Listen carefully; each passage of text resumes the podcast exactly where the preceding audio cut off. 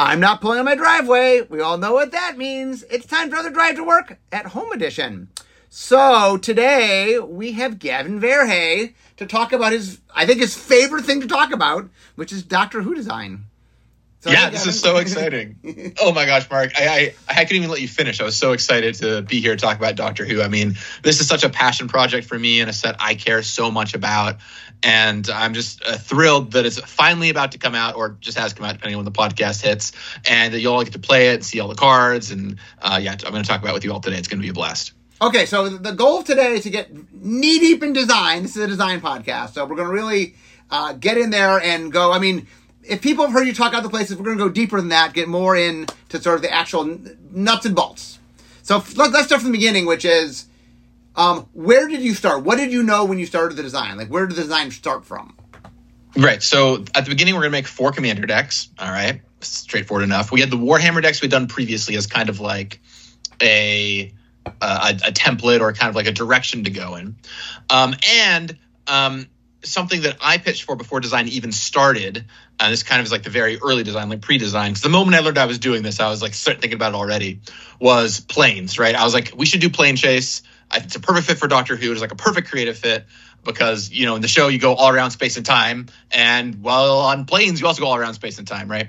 And so um, I remember I pitched that to the architecture team here at Wizards, and I was really worried because uh, you know, we were doing March of the Machine with planes and those commander decks. Um, but was no resistance. Everyone was like, yeah, that sounds perfect, perfect for Doctor Who. So I got that on board. So I knew we were doing that at the beginning of design.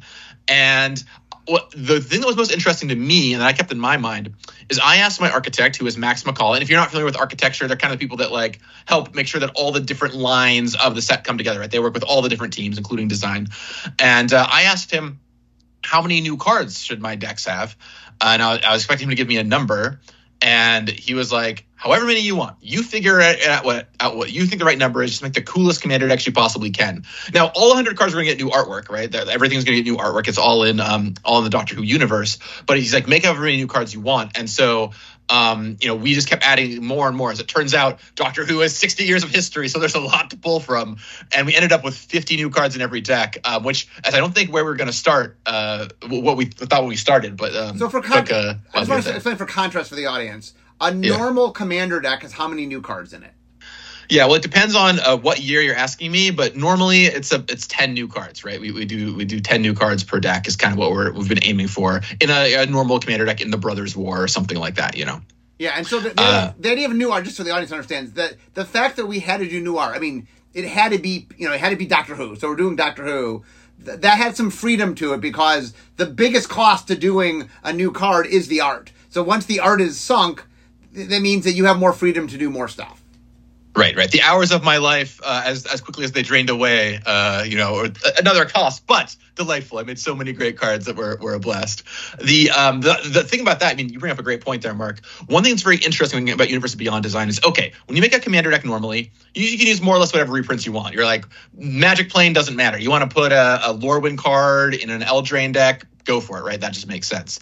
But when you do a, an IP set like Doctor Who, well, Boros Signet, you can't use that anymore, right? Uh, if you want to use uh, Shivan Reef, that's off the table because those have magic proper world names in them, and we haven't broken the seal on doing the like Godzilla name bar treatment yet in um, in Commander Decks. Although maybe we'll do that someday.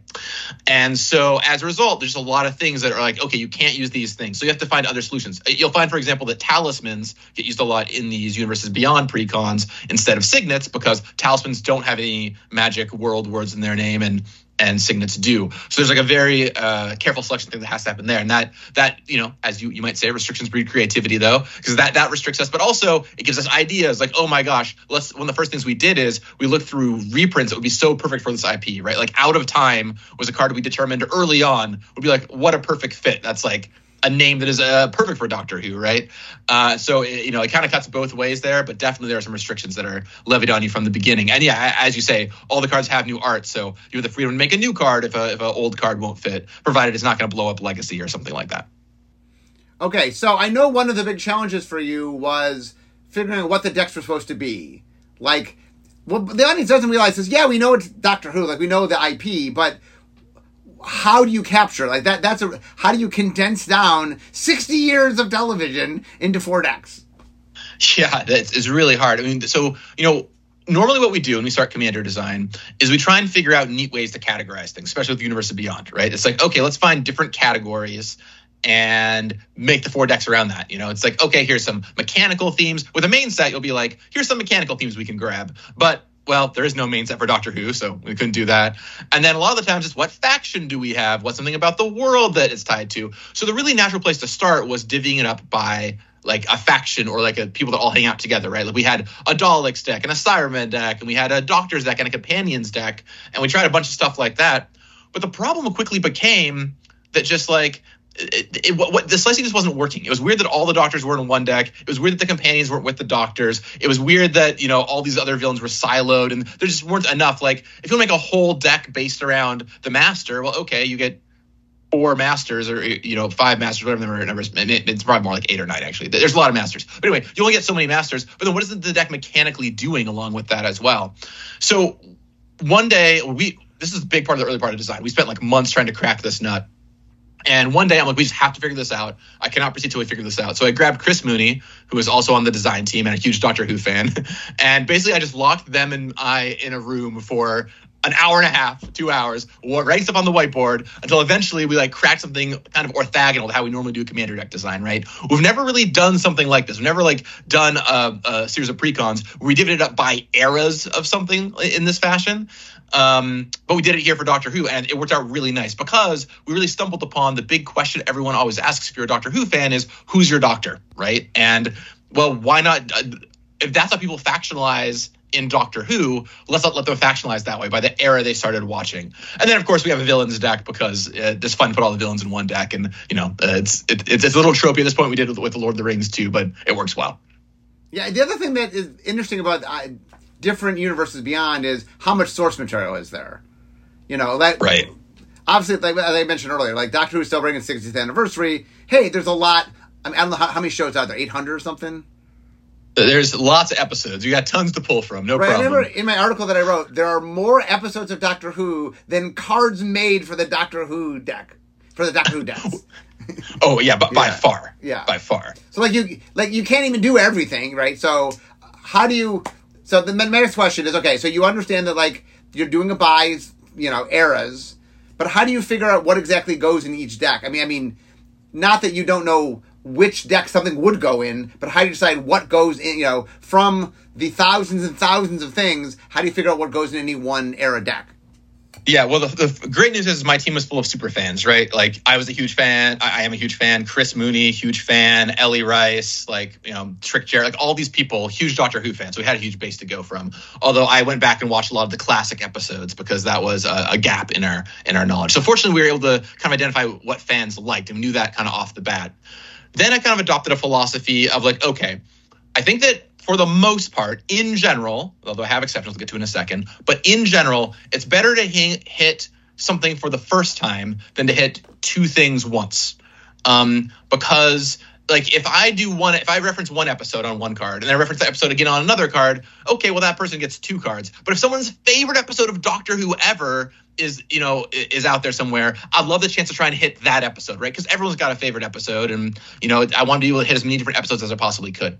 So what we did is for some of the really iconic episodes for the Doctors, like Blink is a great example of uh, of an episode that features the Weeping Angels. Like yes, we went a little deeper. We made a handful of cards that, that show off that. But for for most other things, we tried to be like hey, this card shows off one episode. It's the only taste you get from, from that episode, but at least a bit you love about the show is represented. And if you're looking for the one card from Vincent and the Doctor, it's there, right? If you if you were a big fan of um, you know some of the first or second doctor episodes they're there in fact one cool thing we did is uh, a fun fact about doctor who some of you might not know is that uh, a lot of the second doctor episodes were are lost right doctor who was made so long ago and it was made with um, you know oh, the materials they had at the time that actually those, those episodes got re-recorded over and are just permanently lost. Like those the records don't exist anymore. They have the scripts, but they don't have the episodes. So the, the BBC has actually uh, animated them, and you can watch them in animated versions online.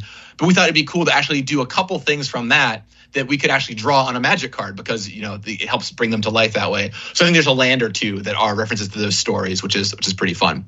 So uh, you know it, it, was we wanted to make sure that a very wide variety of things were hit. And then the one decision we did make, just because there's so much to cover already, is Doctor Who is a show with 60 years. It also has a ton of spin-offs, right? There are books, there are audio dramas, all this stuff and we're like that we you know we have to go with what from a design perspective what people are most likely to know and that stuff while cool is just it's not part of the mainline who for a lot of people although it is canon in many places so. Okay so let's get to the themes. I mean mechanical themes. Obviously we, we you, you had your flavor themes but okay how do you figure out what each deck does mechanically? Okay so we we figured some of them out faster than others. So two that came to us pretty quickly were historic and time counters. Historic came fast for a couple of reasons. First of all, we realized we were just going to want a lot of sagas, a lot of legendaries, and a lot of artifacts, right? There's lots of legendary creatures. And once we figured out the saga thing, actually, the saga thing came later, I guess, but, but it was a nice little bonus once we figured out the saga thing as episodes. But legendaries and artifacts, we knew we are going to want a ton of. And with the classic deck, since it's like old Doctor Who and a lot of episodes are time traveling back into history, historic seemed like a great fit. I also I, I, knew kind of early on, I kind of determined early on, I wanted each deck to have like a mechanic it was focused around. I think it's really nice to if you can't factionalize by like a type, it's nice to be able to factionalize that way by like, oh, it's got this mechanic. And um, I wanted one of them to be returning, and historic was just such a slam dunk fit. It seemed really great for the product. So that one fell into place pretty quickly for the classic deck. Um, time counters early on we did a pass on card names, but also mechanics we thought would be a good fit for the set. And time counters were just like immediately it's got time in the name, you know, it's, it's perfect. Um, the actual time travel mechanic came later, and I've got a couple fun stories about that. Maybe I'll tell in a second because uh, it used to be a little bit different. Um, but uh, yeah, time counters were like suspend, vanishing, all that stuff, manipulating the flow of time. It made a lot of sense. We, we wanted to try and and go into that. We were curious if it was going to work. But one of the great things about these Universes Beyond decks is we have more cards we get to make, so we can actually create enough cards to have enough cards with these mechanics to function. Where if we were just using reprints, we probably wouldn't have been able to. Um, the villains deck, you know, one thing we spent a long time trying to figure out what the theme was going to be. Um, we came up with the villainous choice mechanic really early on, actually, and we found it was super fun, like making someone make a choice between two bad decisions. But it wasn't really clear if that could be like the theme of the deck, right? It's not really a mechanic that lends itself to a theme. But what we realized is actually it actually came from playtesting. Whoever was playing the villains deck every time would always want to act like the villain. I've never seen this happen in a Magic playtest before, right? If you're playing the villains deck, you want to cackle, you want to yell exterminate as you blow up their creatures, like you want to do all this stuff, right? And so what we, we realized as they were kind of playing the villain is okay, what if they actually were the villain and they were trying to hit everybody else? So we kind of came up with this group slug idea where you're trying to hit all of your opponents with abilities like Myriad and things like that. Um, we also had an artifact theme in there for a while um, that we scaled down a little bit ultimately, but it, the Daleks and Cybermen, Weeping Angels, and so on are all artifact creatures. So you know, there's still some of that in there as like a little sub theme. And then the deck that was the trickiest was actually the 12th and 13th Doctor deck. We tried a lot of different themes for this one. Um, we wanted something that really felt like the Doctor, that felt like you were being a little creative. And we tried instant sorcery spell the, you know, theme, something more really straightforward like that. And uh, eventually, Chris Mooney had the idea of, okay, what if we did casting not from your hand? And we tried it out and it was novel um as, as uh, it was novel but not like something we had never touched before right? Like we did a red green deck that people really loved in Baldur's Gate where um, you cast cards from exile. So it's kind of like a, a, related to that in some sense. And it was fun to kind of figure out all the tricky ways you could do that. So that's how those four four things all kind of came together. Okay do you want to hear a story about the time travel mechanic? I do Please come. Uh, I'm shocked. I'm shocked. You, you, you and Mark, were, you and the audience would. I feel like I had to ask the question instead of just going into it. But uh, so time travel. It was my idea. We're looking at the time counter deck. I was thinking about a mechanic, and I was like, what about things that could manipulate your counters? Um, and my first idea was time travel impacted not only time counters, but also age counters and lore counters. So when you time traveled, you could keep your cumulative upkeep cards around longer. And I was like, oh, we could have some cumulative upkeep cards. And then you could manipulate your sagas to adjust the flow of time, right? You could keep your sagas around for longer, which makes a lot of sense with time travel. What we found pretty quickly is that uh, well, one, there weren't many cumulative upkeep cards we wanted to make, as, as you, you, might imagine. Uh, but second is that manipulating the um, the time uh, the the lore counters on sagas was just really complicated. Like keeping sagas around for a long time, just you know they kind of have a natural flow of going away. Keeping them around for a long time was really complex and meant that your sagas never left, which was kind of weird. And so eventually, well, I cut the saga apart. Then we're like, well, we probably shouldn't do this thing just for just for age counters like people with upkeep. So so we cut that. Uh, but we did we did try some other stuff. Um, although I will say that in the deck there is a reprint of Clockspinning, which you can use on your sagas to good effect. That's a good old time spiral card, so you can manipulate your sagas still a little bit that way. But that's a bit about a fun fact about the time travel mechanic. Okay, so you very briefly mentioned sagas, but we didn't. Let, let's dig into that. So, okay, how did you decide? So in the set, each doctor has a saga that represents a popular episode featuring that doctor. How did, how did you get to that? How did you get there? Yeah, it's it's really interesting how it happened actually. So it had a homework assignment like, like we often do, where people turn in their card designs, and Chris Mooney turned in a card that I really liked. It was called it, it was um basically it was it was a saga, and it was depicting the episode Death in Heaven. It was called something different, but the idea was it was the the episode Death in Heaven.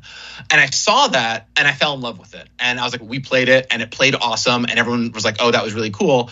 And something I find as a designer is when you play something and it's early on in design, everyone's like, oh, that's really neat for me anyway, I'm like, okay, well, could we do that in more places, right? And some things are important to be keep special, but this is one we thought we could blow out. So I was like, okay, what if we did more of these and we tried building some more out for different for different episodes? And um, by the way, the one that Chris submitted for Death in Heaven is almost exactly as it originally was in Vision Design in the very beginning of design, which is really impressive that it stayed all the way through. But we tried making more of those, and everyone loved them, right? And when I showed them off in large R and D meetings, everyone loved them. When I showed them off to people in playtest, everyone loved them. And so I knew we are gonna do a bunch of them. You know, it went from one saga to four sagas to eight sagas and so on. And eventually, I was like, okay, I need a, a rhyme or reason for how these are going to be in the set, right? What is like the, the, I have to cut myself off somewhere because naming them after episodes was such a smart way to recognize episode titles because people all have their favorite episode. I could make a million of these though. I have to cut it off somewhere. And so doing one for each of the doctors and then a handful of ones for the villains is what we decided. There, there are 19 total in the set. I, I will say it was very ambitious because sagas are very hard to design and making 19 ones that all fit commander decks was really challenging. One design trick we used is some of them, not all of them, but some of them are very much like for the Doctor Who experience, right? Where they'll reference doctors specifically, which helps narrow down like the design space you need to, to mine for them. But a lot of them are just, you know, cool generic cards. And so, you know, there's kind of kind of a mix of them you find there. But uh, really happy with how those turned out. And in my head, the whole time I was like, I think the art for these is going to be sick. I really think the art for these is going to be sick. I really hope it's sick. And then the art came back, and I was and I was like, this is sick. It turned out really good. I want wall scrolls of all these art pieces. Um, so super happy with them, even though they were by far the hardest part of the set to make. It took so long to get all these sagas made. Okay, so you bring up something that's an interesting question about Universes Beyond. So, and this is true of, of all Magic sets, but a little more.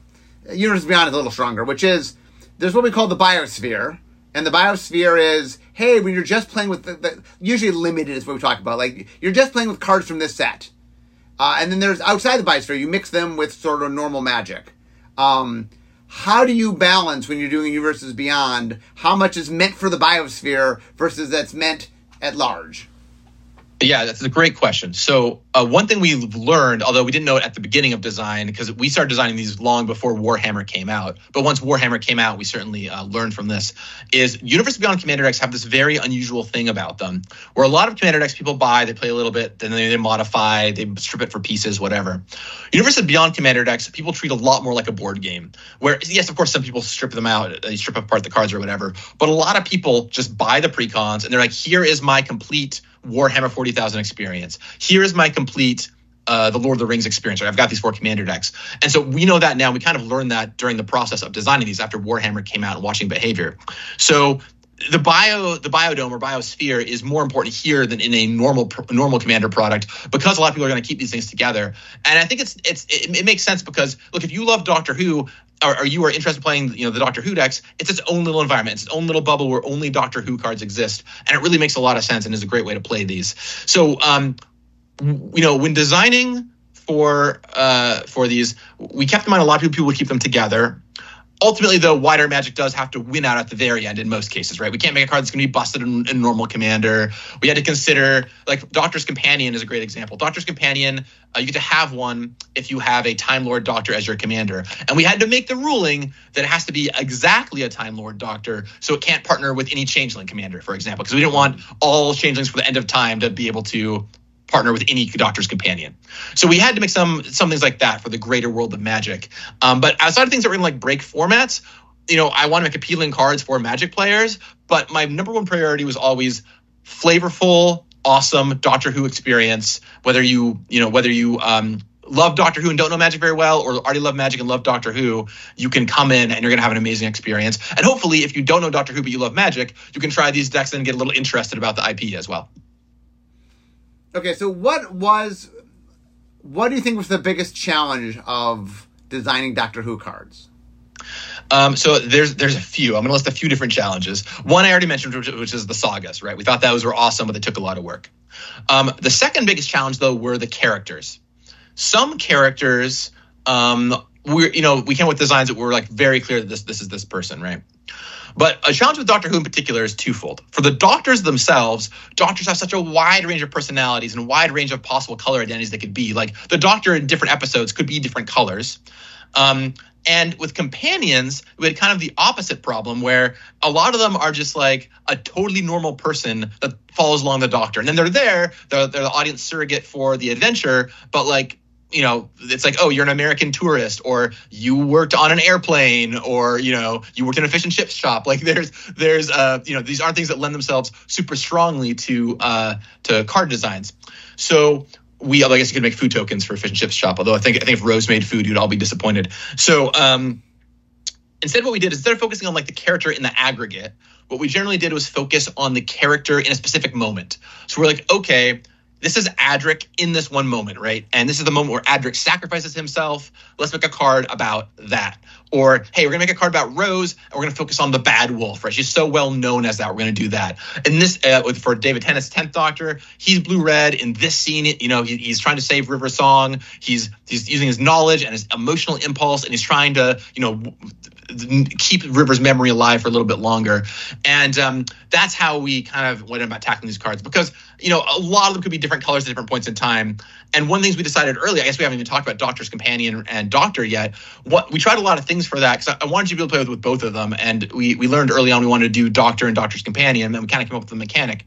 And we settled on one of the things that's challenging about partner mechanics is when you get too many colors in your deck, right? Because adding colors to your commander deck is almost always just adding power to your commander deck. So instead of being like, oh, you could build a four or five color deck really easily, we limited all the doctors in these decks to two colors and all the companions to one color. And when you do that, you just narrow, you do narrow some of your color identities. And there are some characters that, you know, we had to make really tough calls for what colors they were going to be. Like the companions, if they could only be one color, okay, well this companion really is two colors, but which one are they going to be? And we were trying to hone in on specific scenes or moments for them, right? Um, so that's uh, that's a lot, but that was definitely a huge part is trying to get the characters right, um, and that took a lot of time. Well, you said three things. What's the third thing? Oh, the, the, third thing, the third thing is um, the doctor's companion, right? So one of the things about any companion mechanic we make, or any partner mechanic we make, rather, is there's so many combinations, right? If you look at the number of different doctors plus the number of different companions, you can build so many different decks. Mm. And so the play testing took a long time too to try and um, figure out what what combinations would be reasonable and what things could partner up in really strong ways. And um, you know, we, we tried to play test as many as we could. And ultimately, I'm super excited to see what you all do um, with them once we get them out there too in the world. But that took a really long time to work on. Yeah, so just a little behind the scenes stuff. So we, we refer to that as combinatorics, right? The idea that if you have something open ended where you can mix and match them, the more of them you have, the more possibilities there are. And on some level, it's very exciting. It's very exciting to have lots of opportunities. But from a playtesting standpoint, like like for example, right now Magic has twenty five thousand cards. So when we make a new card, we can't test it with every card. There's no way. And so even with what you're talking about, I mean, the combinatorics, even with just the doctors and the companions, is pretty big for you know for the product that you were talking about. Right, like imagine so there are 15 different doctors in the product, right? Because you've got the main 13 ones plus War Doctor and Fugitive Doctor. I don't know the number of companions off the top of my head, but I think it's probably around 20-ish, maybe a little higher. Let's say let's say there's 20. Yeah. If you have 20 different companions and 15 different doctors, there's for each doctor, that means there's 20 possible combinations. Right. So that means 15 times 20 Yeah. is how many different combinations there are, which is tons. That's so many different combinations you can build, right? Um, so uh, there are a lot of decks you can build here, and, and you know we, we tried making as many as, as we can. We try to identify the strongest combinations, but ultimately it's gonna be fun for a lot of the players to take their best roll at it and and see see what they can do. And you know in the precons you can play a lot of three color combinations, um, but you can also build two color combinations out on your own as well. So for the audience listening, 300 by the way. the 300 That's- combinations. So many, com- if, there are 20, which I think you know the, the number's a little off, but there's so many of them. Yeah. English major, okay, English major over here. Um, the uh, the the one cool thing we did, speaking of that, is I got feedback early on of oh, is it weird that you can't ever put black in your Doctor Commander deck? And so I was like, oh, I wish we could find a way to make a couple black companions, but none of the doctors were going to have black in their deck identity because that's really not what the doctor is. And we kind of found a solution with both Clara Oswald, who you could pick what color she is, which is really fitting for the character. And also in the villain deck, there's this character, uh, Turlough, who's actually like a spy that the doctor picks up at some point and, and goes around with him. And so he's, it's a stray doctor's companion in the villain deck that um, has kind of a funny story around him where he's he's actually you know spying around with the with the doctor, which is kind of fun. Okay, so we are we don't have too much time left. Um, we talked about how you made the decks. We talked about the mechanics of the decks. Um, so I want to give a, a moment to like what are individual cards that are just like like obviously there's lots and lots of sweet cards, but ones that are just sort of the perfect designs for you. Okay, so my I think my favorite card in the whole set is River's Song, and River's got a really fun story around her. Can you, can Uh, River's what, abil- let's say what River does. Yeah, yeah, yeah, yeah. River, uh, her main ability, she, she's got another ability, but her main ability is you draw from the bottom of your library instead of the top of your library. Okay. And the story of this card is, is kind of interesting. So I remember in Modern Horizons 1, people, they tried a card like this. It was supposed to be like an anti Lantern of Insight card, right? Where Lantern manipulates the top card of your library, and it was like, oh, if you draw off the bottom instead. But it didn't work for digital reasons. It didn't work out. And so um, in Mystery Booster, in the first Mystery Booster, I made it as a playtest card because I was like, well, it's a wacky thing that we'll never be able, able to do, and I'll just put it in here. Well, I was working on Doctor Who, which you know is many years later, and for River Song, I was like, I had this idea. I was like, you know what's perfect? Like her whole story. If you don't know the story, basically she meets the Doctor in reverse order, right? The first time she meets the Doctor, she dies, and then the last time the Doctor meets her is um, the first time that she's meeting the Doctor. So it's like this whole reverse chronology thing. So I was like, what if we could do the draw from the bottom of your library thing here? And um, you know, I talked to the digital teams about it, and everyone and everyone's like, it's a good fit, and we figured out where this project was going to go, and ultimately we were just like, this is this is too cool, we got to do it here. And so I was shocked I got that onto a card where others had tried and failed, but it's such a great, perfect flavor fit, and you can build some very wacky decks uh, with this card. So I look forward to you all doing it. Uh, one thing I tried to do with a lot of the legendaries was just figure out weird, like like they work fine in precon or whatever, but weird other decks you can build. So like one of the masters uh, has, has it grants creatures skulk, but it's also skulk matters. So you can go dust off all your favorite blue black skulk cards if you want to. Uh, there's a card called the Beast, which cares about uh, creatures damaging their owner. So you want to play maybe all your Act of Treasons you can. Um, and with some of the uh, the the doctors in the classic deck, we were going to make eight different doctors. So some of them have kind of kind of strange sub themes too. So there, I loved making those like really interesting build arounds.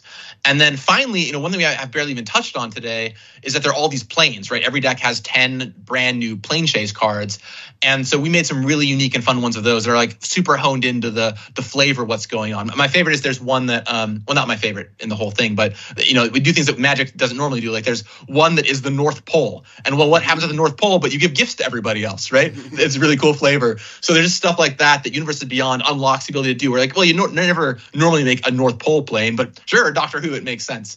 And um, I, the other thing about the planes is there's a lot of cards, a lot of things I couldn't get into the decks because you know 60 new uh, 100 100 cards per deck 50 new cards there's only so much we could show off but the planes were kind of an extra you know 10 cards per deck i gotta show things off and so if you're looking near the main set and you don't see your favorite episode make sure to look at the planes because there's some in there that i'm really happy we kind of snuck in there Yeah, I'm I'm impressed uh, how much stuff you got in. There there is uh you were talking about like I remember you telling me a story of like there were some characters that you, you couldn't get on cards, so you made sure to put them in art so people could see the characters, even if you couldn't make a card out of the character.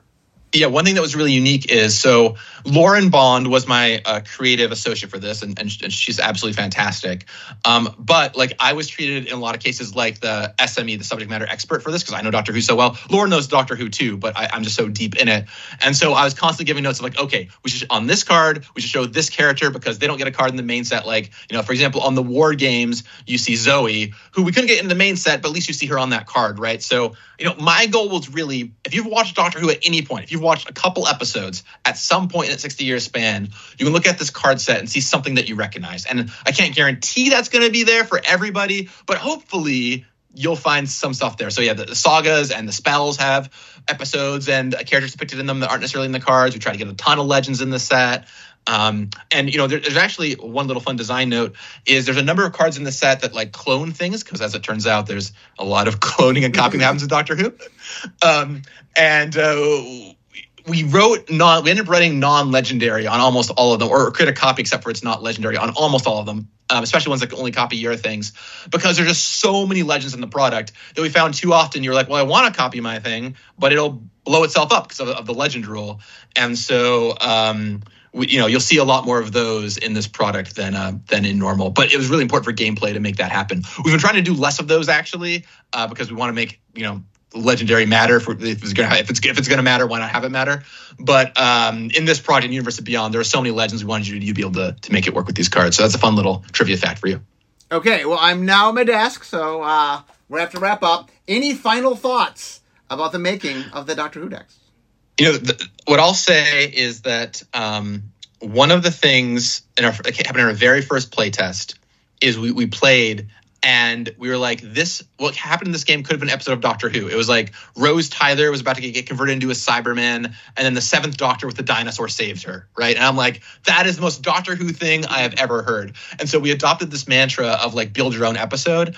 And I really hope as you all go out and play, you have fun not only playing the decks, but you just think about the flavor a little bit of what's going on and be, and be like, I'm building my own little Doctor Who episode here. I would happily watch this and have a zany time. So go out, enjoy the decks, and as always, you can hit me up on social media if you have any questions.